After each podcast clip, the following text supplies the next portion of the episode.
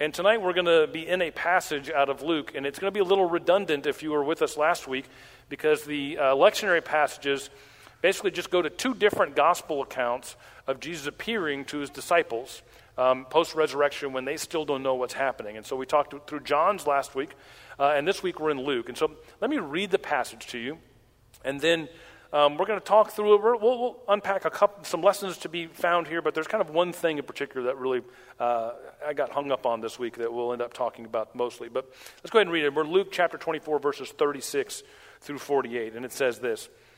While they were talking about this, Jesus himself stood among them and said to them, Peace be with you. They were startled and terrified and thought they were seeing a ghost. He said to them, Why are you frightened, and why do doubts arise in your heart? Look at my hands and my feet. See that it is I, myself. Touch me and see. For a ghost does not have flesh and bones, as you see that I have. And when he had said this, he showed them his hands and his feet. While in their joy, they were disbelieving and still wondering. I love that sentence. While in their joy, they were disbelieving and still wondering, he said to them, Do you have anything here to eat? They gave him a piece of broiled fish, and he took it and ate it in their presence. Then he said to them, These are my words that I spoke to you while I was still with you, that everything written about me in the law of Moses, the prophets, and the Psalms must be fulfilled. Then he opened their minds to understand the scriptures. And he said to them, Thus it is written that the Messiah is to suffer and to rise from the dead on the third day and that repentance and forgiveness of sins is to be proclaimed in his name to all nations, beginning from Jerusalem. You are witnesses to these things. There's a lot of things we can learn about this eh, from this passage, but the one thing kind of stuck out at me is, is based on a situation I had not too long ago. Now, I'm not sure if this probably works for everyone in this room, for whatever your area is. Whatever you uh, are most passionate about or whatever you study most is what haunts you, right? And by that I mean if you've put a lot of time and energy and maybe countless hours studying a particular subject, you will find violations of that subject everywhere you look because you're in, you're in tune with it, right? Um, we've got some English professors here. I imagine for English professors, uh, the whole world is full of rogue Oxford commas and participles that dangle in the breeze for no good reason. I would never let you read anything I write for that purpose, right? If you're a doctor, you probably cringe on a daily basis for what passes as scientific facts among your patients that they bring to you and inform you of because they went on the internet, so they know, right? Uh, we have uh, Steve is a landscape architect. He probably drives all over town right near right now and sees the completely pointless uh, destruction of crepe myrtles that people call trimming in this town, right? And it probably hurts him to his core. If you're a graphic designer, you see really bad templates and terrible fonts all mixed together, and it drives you insane, right? Whatever you uh, are most passionate about, whatever you study the most, haunts you for those reasons. I'm haunted by what I feel like is destructive or bad theology. Uh, when I hear things spouted off about God um, that I think are, is really bad, and I can't understand why someone would think that. It's really hard for me to sit on my hands and not say anything, right? It, and it happens constantly to me. Now, I'm not claiming to have all the theological answers. I'm not even to, uh, claiming to be a good theologian. I spend a lot of time with a lot of people who know a lot more about it than I do, and they're probably right when we disagree. But I'm, I'm, I'm, passionate about it, and it means something to me, and so it, it happens all the time, I feel like. There are these certain commonly held beliefs that to me just don't hold up, but they're widely accepted. And what drives me nuts is when someone says them in a crowd, like, we all know this, and inside I'm like, no, we don't. Right? And I want to hold court and try and set everyone right because that's what all of us arrogant knowers of all things want to do. I spend, I spend uh, uh, one day a week uh, in, a, in a neighboring town uh, for part of my work uh, during the week, and I'm building relationships there, so I, I joined a civic club. And so once a week, I go and I have lunch in this civic club. And uh, it's, a, it's full of nice, it's, it's a good old boys club, but it's full of really nice folks. And, and I, I'm really enjoying it. I've been there for a year and a half. I'm getting to know people. But there's a lot of just kind of table talk. You sit around the table and everything has been covered at some point. And uh, as much as I like the people in the room, I have come to realize there's a lot we don't have in common, right? And so there's plenty of times when I'm trying to make that decision. You know, is, is, is saying something right now going to create heat or light uh, or neither? And uh, sometimes it's a hard decision to make.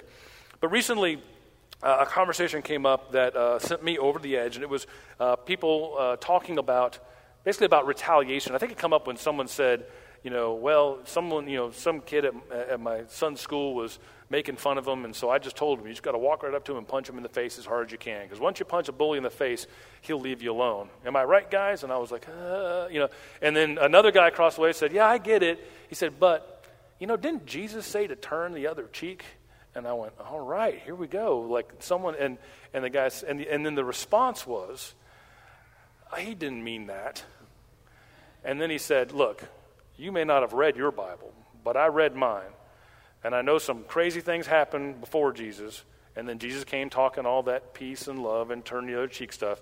And then if you read the end of the Bible, you realize when he comes back, uh, it's going to be a whole different ballgame. And then everyone went, yeah, yeah, you're right, you're right. And I um, just died a little bit on the inside. like, I disagree with every part of what that guy said. And everyone else was like nodding along and saying, yeah, it makes sense. And I, I couldn't disagree more with everything he said. I, I don't think, I mean, he, he said, you know, well, I know when Jesus was here, he was just kind of passive and stuff. I don't think Jesus was passive at all. He was nonviolent, but he certainly wasn't passive. Um, I, I, don't think Jesus, uh, I don't think that God was one way and then was a different way in the form of Jesus, and then there's going to be a different way again later on. I don't think that a good interpretation of Revelation results in Jesus being some kind of hyper masculine Rambo figure that comes in at the end of times and settles everyone's hash. That's a, that's a bad theology, right? Uh, in fact, you got to really, I know it, there's a lot of crazy stuff in Revelation, a lot of symbolic, weird stuff, but uh, Jesus is a lamb uh, in, in, there. And, and yeah, he's covered in blood, but it's his own blood. And the only sword he has is coming out of his mouth, which is a terrible way to kill other people, and therefore maybe symbolic of something else, right? It's, it's just bad theology. And, and, and I was just sitting there, um, and, I, and I was trying to figure out how do I get into this right now uh, and still get out of here alive, right? Because I believe in turning the cheek, but none of these guys do, and that doesn't stand well for me if I get into it with them. But the truth is, this gets at something that is really difficult about Scripture that I understand and I struggle with too. One of the most deeply difficult parts of Scripture, if you've taken it seriously, if you've really read through the Bible, is that we all struggle with some level with this image that God seems to have some different personalities, right? I mean, there's some stuff in the Old Testament that is R rated. Um, there's a website uh, out there, I think it's called the Block Bible, which is someone who's taken still shots of the Bible using Lego characters. Uh, and it's really cute, except they do even the really morbid, disturbing stories from the Old Testament. And I encourage you to go and look at it. Maybe not with kids, although it looks like it's for kids, because there's, there's some things you're like, ugh, that looks weird with Lego people doing it. But you realize it's, there's some hairy stuff that goes on in the Old Testament, right? And then you have Jesus, and then, of course, you have Revelation and all these kind of things. And there's this sense that is God changing who God is? Is God changing the way God acts? Is God sometimes loving and sometimes not? And what does that look like? Sometimes violent, sometimes not. What do we do with all of that? And I believe to one extent that's one of the things that Jesus addresses here in a roundabout way. Now, the scripture that we just read, there's so much we can glean from that scripture. We can see uh, in that scripture that Christ comes to bring peace to those who are frightened and rattled by death run amok in this world. And that's an important thing to remember because I don't know about you, but I experienced some church that was far, it was far from peaceful. And so it's good to know that it's, if it's not bringing about peace, if it's not making peace in this world, it's really not of God, right? And we can, we can see that from the way God approaches and how he settles them when he gets there. We see a Jesus who is intent on demonstrating that resurrection, honestly, is a physical reality. He makes a real point of saying that here. Like, look at my hands and my feet and my bones. Let me eat some fish in front of you, which is a weird thing to do. But he's making a point that this is not some kind of weird ethereal apparition. Like, I'm here. I was dead, and now I am not. And uh, most of us grew up in situations where we, we kind of talked about resurrection and we really just kind of meant somewhere in the air our spirits are kind of floating around. That's really not Orthodox Christianity. All the creeds and everything talk about physical resurrection, that God is really going to redeem us. Right? There's still kind of, now maybe different. Maybe we can walk through walls like Jesus did or something. I don't know. But there's still this kind of physical nature to it. That's, that's very poignant in here. As we talked about last week, we see that the sharing of scars is fundamental to the faith community. Right? The way Jesus brings hope and, and, and, and faith to the, these scared disciples. These, these guys are locked in a room. They've run away. They spent the years of their life dedicated to something that fell apart in front of their eyes. And they are scared for their own lives and for what they've wasted their lives on. And one of the ways that Jesus brings them back is to show his scars, right? And we talked about you last week. We, you know a God by, by the scars, right? And the idea that we sometimes are tempted to hide our scars from each other, to act like we've got it all together, to come and play church and act like everything's okay, when in fact, what we most need is to understand each other's wounds and each other's scars because faith is found in that as a community. We see that faith can exist with every kind of feeling. I love that one sentence again where it says that they're feeling joy, wonder, and disbelief all at the same time, right? That's, that, sounds, that sounds about right to me. And then we also see that central to life with Christ is the sharing of the table, uh, communion with those who are hungry and thirsty. I mean, the last time Jesus met with them, he was breaking bread and he was giving it to them. And then when he comes back in the room, he's asking them for food. He's kind of passing that baton on to them. All of these things are true and beautiful and important and are their own sermons in their own right. But for me this week, what really seemed like the most poignant thing I could grab from this story was the fact that what Jesus says here indicates that it has always been about those things. A God who is vulnerable and shows his scars, a God who suffers and dies and doesn't kill, a God who is nonviolent and turns the other cheek, all those things, it's always been about those things. Right?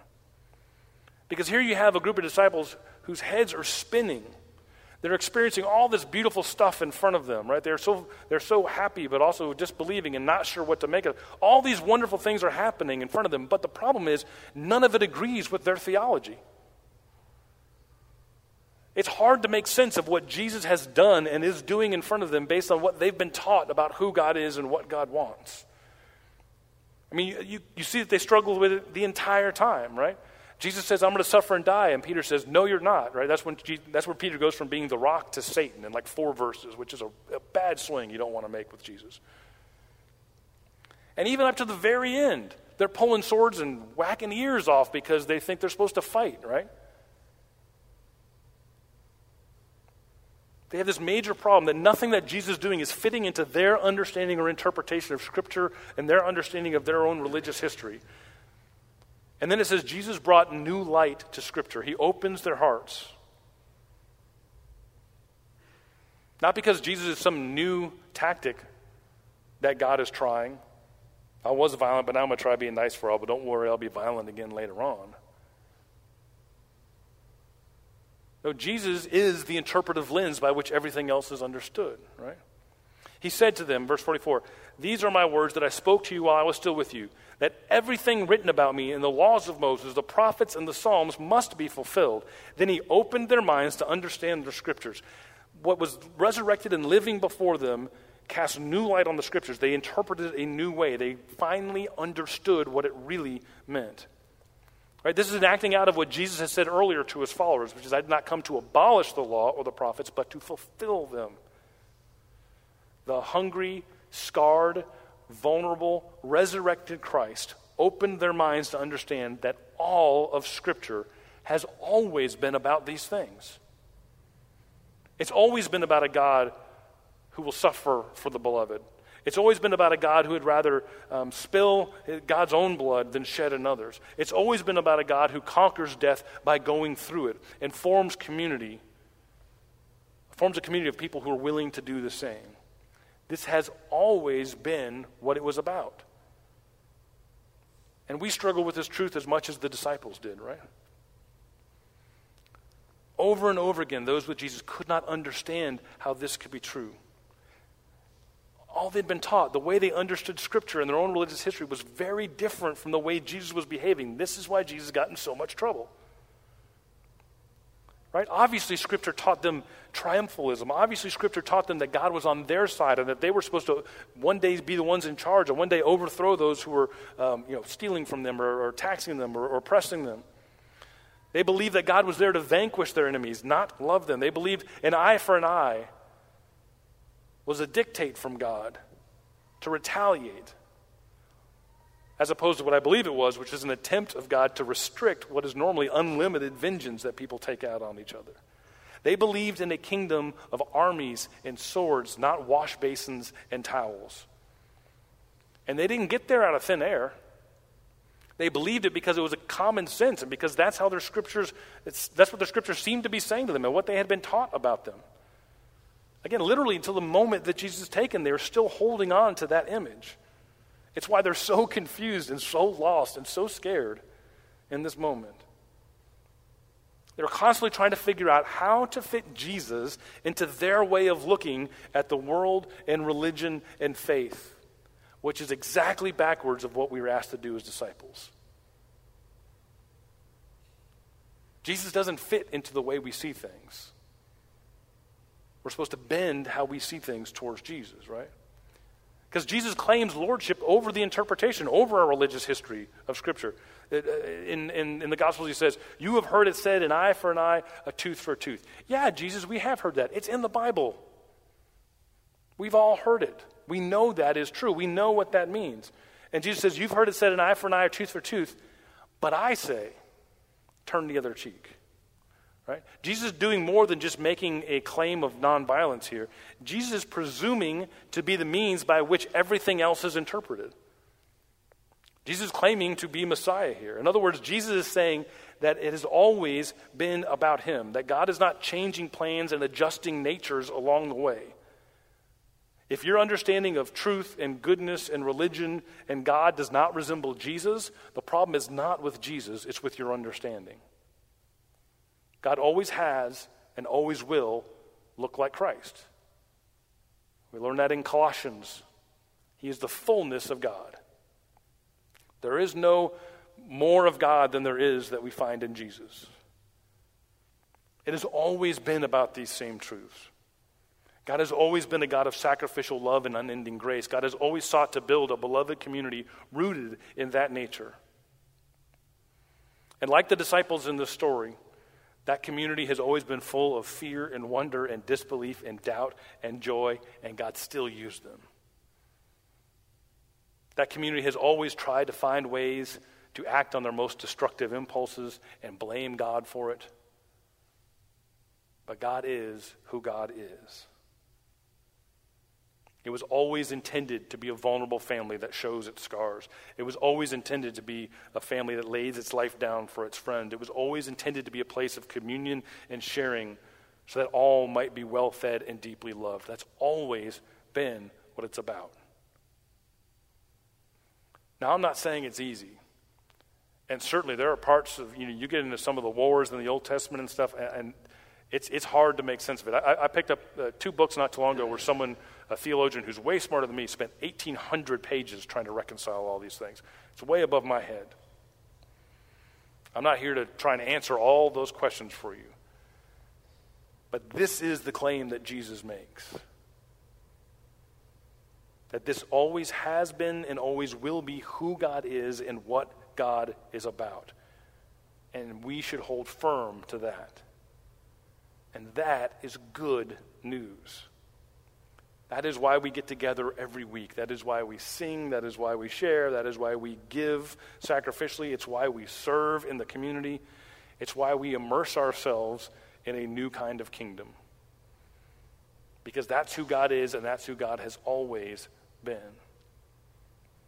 Now, in a few minutes, we're going to go outside and we're going to celebrate someone who publicly commits to following the God who loves. Someone who publicly confesses to the idea this is who God is, and so this is who I'm going to try to be. And that's a beautiful thing. Because in a world that is as difficult and deathly as our world can be, we need to be reminded that true life and love is found in this beloved community. We need to be reminded that God always has and always will look like Jesus. And that doesn't make our lives easy, but that is very good news. Let's pray.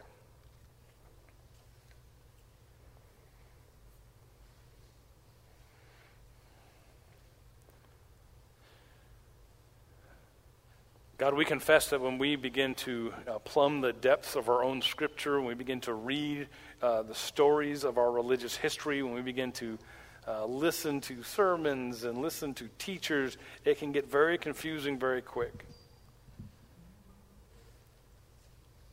Lord, we confess that uh, as people we have done many things that do not look anything like you and somehow tried to attach your name to it.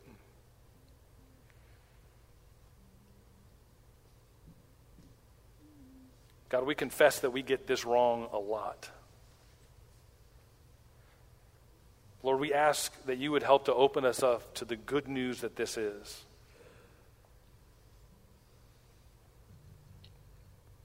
That you are not a God who has changed nature or changed tactics. You are not a God who is sometimes violent and sometimes nice, It just depends on what day we catch you. That the person of Jesus, the God incarnate with flesh and blood dwelling among us, suffering as we suffer, bleeding as we bleed, dying as we will die, and rising again from the dead, that that Jesus is the fullness of God.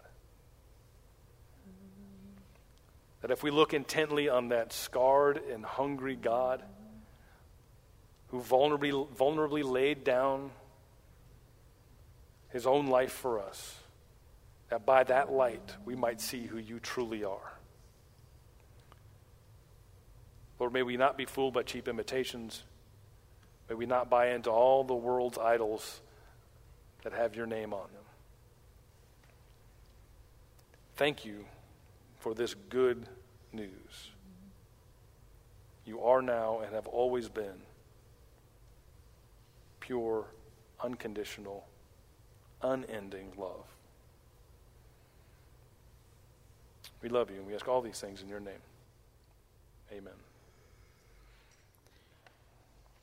As I went down to the river to pray, studying about that good old way, and who shall wear the starry crown? Good Lord, show me the way. Oh, sisters, let's go down, let's go down, come on down. Oh, sisters, let's go down, down in the river to pray. As I went down to the river to pray, studying about that good old way, and who shall wear the starry crown? Good Lord, show me the way. Oh, brothers, let's go down, let's go down, come on down. Oh, brothers, let's go down, down in the river to pray. Oh, sinners, let's go down, let's go down. Don't you want to go down? Oh, sinners, let's go down, down in the river to pray.